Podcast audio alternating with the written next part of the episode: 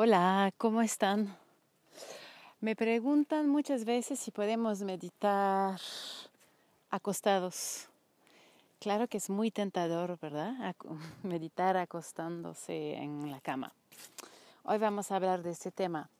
¿Por qué razones concretas? Sabemos que así debe de ser, pero ¿cuáles son las razones por las cuales uno eh, necesita, debe meditar sentado?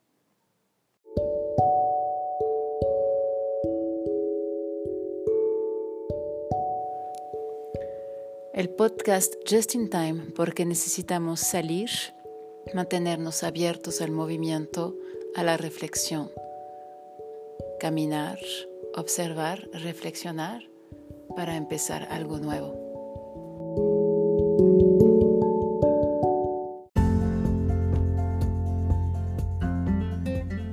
Aquí no se escucha tanto, para más bien no se escucha nada el sonido de los coches. Estoy en un lugar donde no hay coches. Entonces escucha quizás el paso eh, de mis pies en la tierra mientras comparto con ustedes. Cuando estamos sentados, sentadas en una postura de meditación, es decir, los isquiones enraizados en la tierra, espalda larga, hombros relajados, separando de manera eh, suave, sin forzar hombros de oídos, las manos, las palmas hacia arriba, los eh, empeines hacia los muslos. ¿Qué sucede? ¿Por qué elegimos esta postura? Pues sucede algo eh, importantísimo.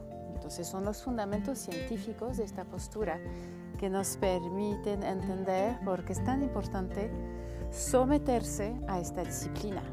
Recuerdo cuando empecé la meditación, cuando empecé a someterme a esta disciplina de meditar todos los días, hace un poco más de 10 años, recuerdo el dolor, el dolor y la desesperación, porque, porque ¿no? uno se pregunta siempre que inicia, ¿quién inventó esto? ¿Por qué esta postura y no? ¿Por qué no recargarme en la pared? ¿Por qué no se pueden extender los pies hacia el maestro, hacia el altar? ¿Qué pasa con eso? ¿Qué será el ejercicio del sadismo del maestro? Hay una parte de uno que se quiere revelar, dice, no, no me quiero someter a estas reglas. Si lo que yo busco es la liberación, ¿por qué me tengo que someter aún más? Bueno, sin entrar en este momento en ese debate, eh, sucede algo en término biológico, fisiológico, cuando uno está sentada o sentado en una postura meditativa. Tenemos en los tendones y las cápsulas articularias unos pequeños receptores. Eh, esos receptores están especializados, su función es medir el estado de tensión de todas las fibras que los rodean y esos receptores están ligados directamente a una sustancia que se llama la sustancia reticulada activadora en el cerebro, ubicada justo en la nuca, en el bulbo raquídeo y precisamente en el tronco cerebral. Se vuelve muy interesante el observar la relación directa que hay entre los pies y el cerebro. Cuando estamos en esta postura, todo el cerebro se despierta. Esta sustancia reticulada eh, activadora tiene un papel. Su papel es ser como el termostato del estado de, activación que tenemos en el cuerpo. Es, eh, esa parte, sustancia reticulada, que está ubicada, como lo dije, en el tronco cerebral, es parte de la estructura nerviosa del tronco. Entonces, cuando estamos meditando, estamos ocupándonos muy seriamente de la salud de nuestro cerebro. En otro momento hablé de las enfermedades raras como el cavernoma. Eh, esta estructura nerviosa en el tronco cerebral se encuentra en la interfaz de los sistemas autónomos, eh, motores, sensitivos. del ser humano y también regula funciones muy importantes, vitales, como el sueño, el tono postural, las funciones cognitivas como la atención. Entonces cuando nos sometemos todos los días a la meditación, estamos trabajando así. Por eso es tan difícil, porque estamos sosteniendo una práctica que puede cambiar por completo nuestra salud, desde los pies hasta el cerebro. Luego, ¿por qué ponemos las manos y los pies hacia arriba? Pues que porque refleja, es muy simbólico, refleja un deseo de verticalidad. Yo hablo mucho últimamente de la horizontalidad y la verticalidad, la inmanencia y la trascendencia. Luego también nos podemos preguntar, porque me han hecho esa pregunta, ¿por qué tanto tiempo? ¿Por qué una hora en la mañana, una hora en la tarde, mínimo media hora? Siempre me preguntan, ¿cuál es lo mínimo? Somos todos, es, es humano preguntarse, ¿cuál es lo mínimo para que me empiece a beneficiar? Pues el tiempo tiene que ser bastante, tiene que ser suficiente para que la actividad mental se pueda catalizar, se pueda calmar. ¿Por qué hacemos todo eso? ¿Por qué eh, cada día debemos someternos a esta práctica, a esta disciplina? Eh, ¿Por qué, aunque lo llevemos 10 años, 20 años practicando, no acumula puntos, no somos avanzados, no, podemos ganar estrellas, solo somos practicantes de meditación que nos estamos encargando de finalmente aprovechar esa oportunidad de vida de la mejor manera posible. Estaba revisando los estudios que existen, ya contamos con muchísimos estudios que comprueban los eh, beneficios en salud, los beneficios medicinales para el cuerpo humano, para los cuerpos humanos cuanto al cuerpo físico, el cuerpo emocional, el cuerpo de la respiración, que provoca, que genera, que ofrece la meditación. Más allá de que sabemos que genera eh, las ondas en el cerebro que permiten una mayor concentración, y está, hoy estamos hablando de la posibilidad de curar o atender Alzheimer, la, la terrible enfermedad de Alzheimer con prácticas meditativas. Y la razón en parte por la cual eh, el cerebro no envejece tan rápido la acabo de, explicar. Esos estudios remontan a, apenas a los, a los, años 80. Antes no había interés y todavía hay muchos médicos que no toman en serio la práctica meditativa, cuando eh, pueden hacer la, la, prueba, preguntarle a un médico, incluso un especializado, qué sabe de la meditación, qué sabemos de la meditación respecto de este, este padecimiento, en general van a decir que no tienen la menor idea, en general, salvo excepciones. Em, la, la primera vez que se habló de, se hizo un estudio de mm, los beneficios de la meditación fue en el año 82.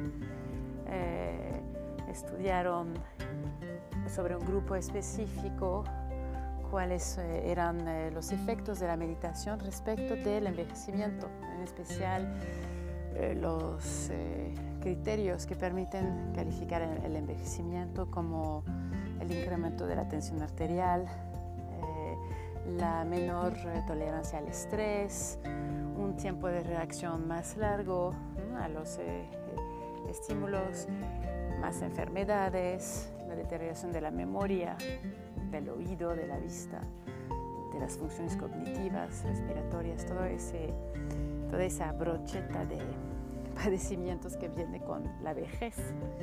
Y descubrieron en ese año 82 que después de cinco años de meditar, em, después de siete años de meditar, ya hay una diferencia entre quienes eh, meditan y quienes no, entre edad biológica y edad cronológica de cinco años.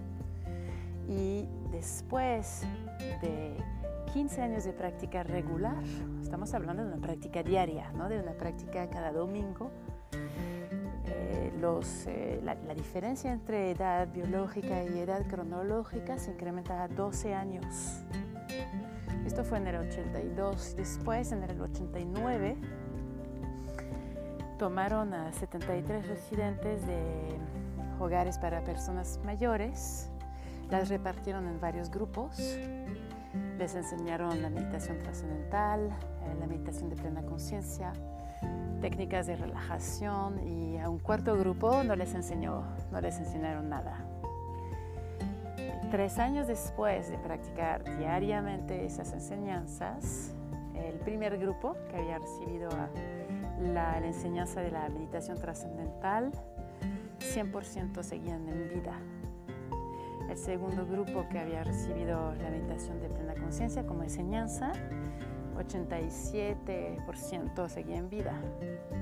El grupo que recibió, eso es muy interesante, la técnica de relajación como enseñanza, Em, seguía en vida, 75%, y el grupo que no había recibido nada, 65%.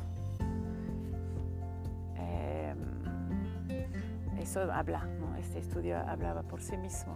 Respecto de el freno que la meditación genera respecto de los criterios que hacen que el ser humano envejezca. Y eh, me interesa hablar también del mm, premio Nobel, que es una mujer que descubrió en, así al inicio de los años 2000, la, identificó la telomerosa, que es eh, una enzima capaz de invertir el proceso de, envejecimiento.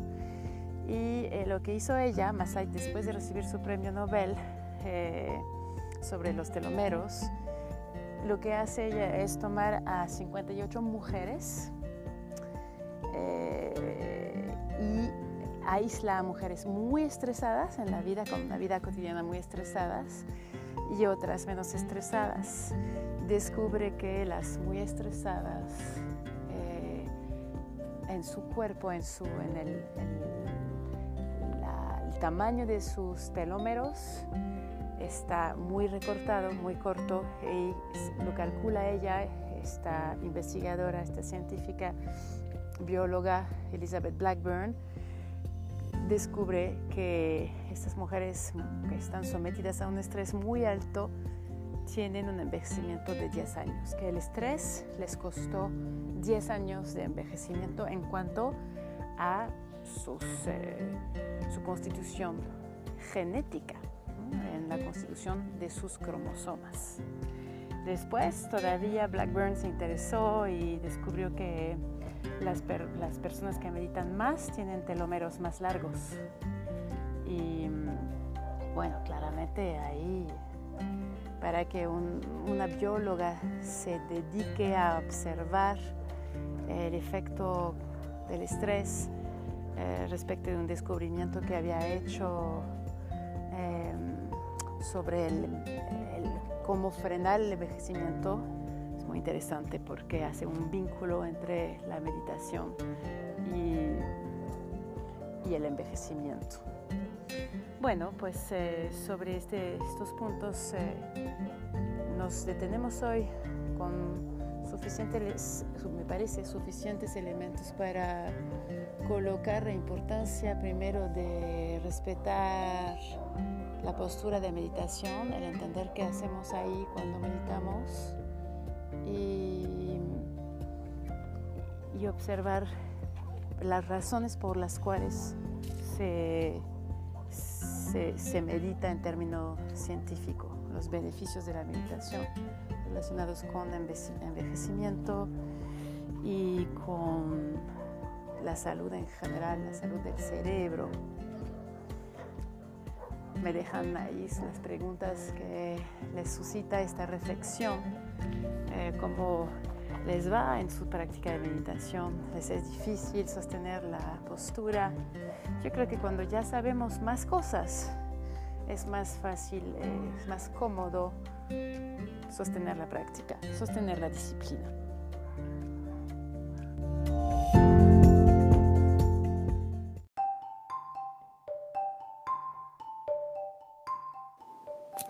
Este es el podcast Just in Time para que podamos intercambiar. Tenemos la página de Facebook, podemos eh, también intercambiar con el correo electrónico y también en la app eh, de Just in Time, de Viñasa Yoga Just in Time en Wix. Puedes mandarnos tus mensajes, haz tus sugerencias, preguntas, comentarios para que te vayamos respondiendo. También eh, está la posibilidad de dejar un mensaje vocal en el mismo podcast. Te podemos mandar el link para que nos dejes un mensaje vocal. Nos vemos pronto.